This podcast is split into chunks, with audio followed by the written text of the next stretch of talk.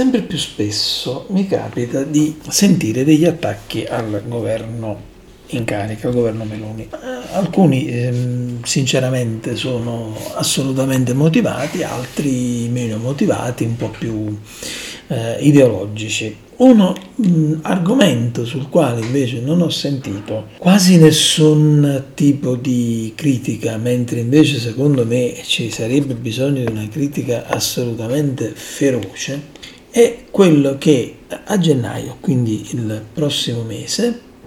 eh, finirà quello che è il eh, regime del mercato tutelato dell'energia.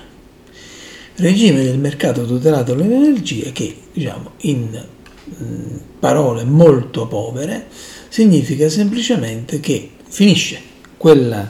eh, regime eh, rispetto al quale ci sono delle persone che eh, possono scegliere di rimanere in una situazione in cui il prezzo dell'energia di cui eh, usufruiscono per eh, luce e gas non è determinato dal mercato, bensì dall'ARERA che è l'agenzia predisposta a questo tipo di situazione. Ora, questa cosa, quello che mi colpisce sempre più di tutto, è che in realtà sembra che non stia succedendo niente. In realtà succederà moltissimo, succederà moltissimo perché succederà che dal primo gennaio del, del 2024 il gas e dal primo aprile dello stesso anno 2024 eh, finirà questo discorso del eh, mercato tutelato e tutti quanti, tutti dovranno eh, affluire al mercato libero dell'energia. Il mercato libero dell'energia è quel mercato che, tanto per capirci, insomma, ci ha fatto impazzire lo scorso anno per i prezzi di gas e eh, elettricità che vuoi per la guerra, vuoi per altre congiunture economiche, sono cominciati a schizzare alle stelle. E perché poi questo accadesse? No, attenzione, non siamo così ingenui. Perché questo accadesse non significa che non immaginiamo le motivazioni di base, ma perché accadesse in quella maniera, con quelle modalità, eh, e eh, soprattutto con quelle dimensioni è una cosa che ancora adesso non ci ha spiegato nessuno. Eh, sì, ci sono state date delle motivazioni di carattere dire, economico internazionale, mm, giustificando, con, giustificando tutto con il discorso della guerra in Ucraina, che oggi poi viene anche ad aggravarsi con la questione in, in Medio Oriente, ma mh, in realtà eh, le motivazioni tecniche del perché quei prezzi sono balzati eh, in quella maniera in, non ce l'ha data assolutamente nessuno. Cosa eh, succederà da gennaio del 2024? Succederà che tutti quanti dovremo passare a questo mercato libero, quindi andare ad addentrarci in un una vera e propria giungla di eh, offerte per utenze fondamentali perché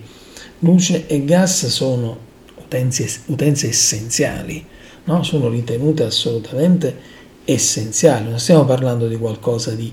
voluttuario, stiamo parlando di qualcosa che è fondamentale, connaturato alla vita di tutti i giorni. C'è da dire che chi mh, mm, voleva già in passato poteva optare per il mercato libero e moltissimi sono stati allettati dal fatto che c'è stata tutta una pubblicità che eh,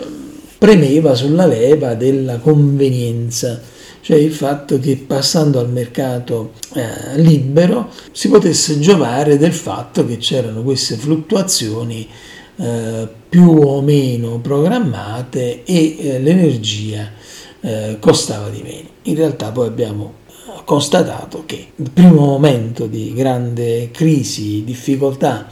internazionale ha significato che i prezzi sono andati alle stelle perché ehm, naturalmente la materia è una materia prima data e, e chiaramente quindi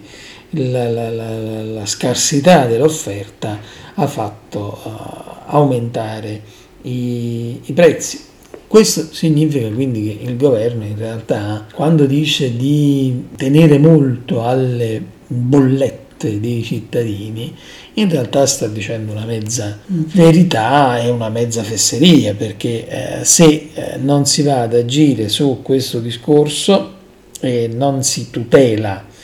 eh, non si tutelano i cittadini per bene, eh, questo sarà un altro bagno di sangue. È inutile che ci giriamo intorno, perché chi è già passato al mercato libero,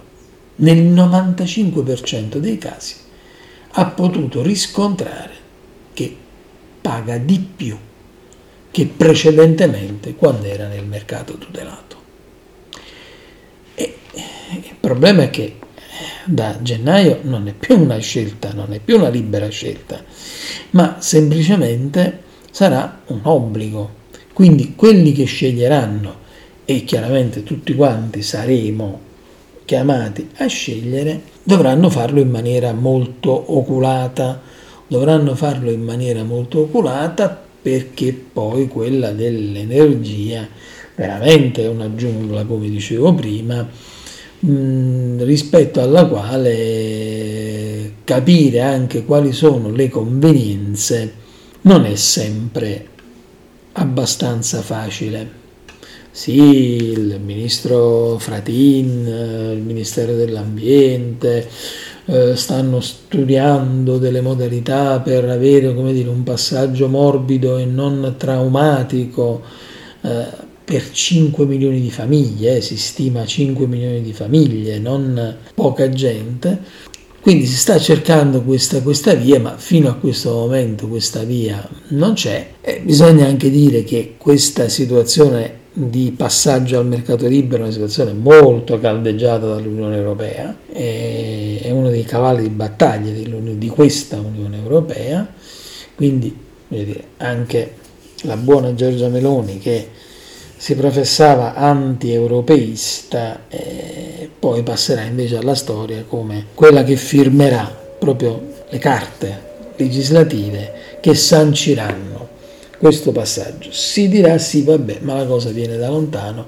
e siamo perfettamente d'accordo che viene da lontano perché non è una cosa che si realizza dalla sera alla mattina, però sta di fatto che chi governerà questa transizione eh, sarà il governo di Giorgia Meloni. Quindi così anti-europeista, sia lei sia il buon Salvini, che non più di una settimana fa sbandierava a destra e a manca la sua bandiera anti-europeista, poi in realtà bisogna dire che sulle questioni reali l'inchino verso l'Unione Europea è abbastanza pronunciato e lo possono vedere un po' tutti. Eh, se andiamo, eh, siamo andati dire, a guardare un po' il, mm, il Sole 24 Ore, no? che in queste materie è abbastanza un, un, una fonte attendibile eh, e ferrata, eh, ci dà qualche, qualche, qualche consiglio che è quello con il quale vorremmo poi chiudere questa nostra piccola riflessione. E il primo consiglio è quello di tenere d'occhio il prezzo della materia prima, perché nel momento in cui andiamo a scegliere di entrare nel mercato libero, noi avremo non più una bolletta con un prezzo unico, ma avremo una bolletta, bolletta composita. In realtà la bolletta composita ce l'abbiamo anche adesso, però non tutti sono in grado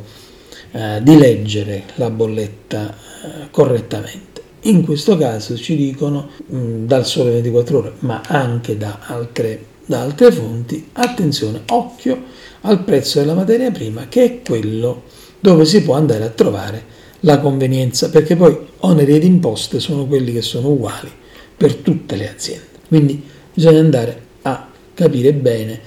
a quale costo della materia prima ci viene mh, offerto il, eh, il contratto. Poi bisogna tenere conto sempre se c'è una tariffa a prezzo fisso o indicizzata perché un po' come succede per i mutui, nel caso in cui ci sia un'indicizzazione, il prezzo può essere molto ballerino. Le abitudini di consumo, quindi capire normalmente e mediamente quanto si consuma nella nostra casa, per cercare di capire che tipo di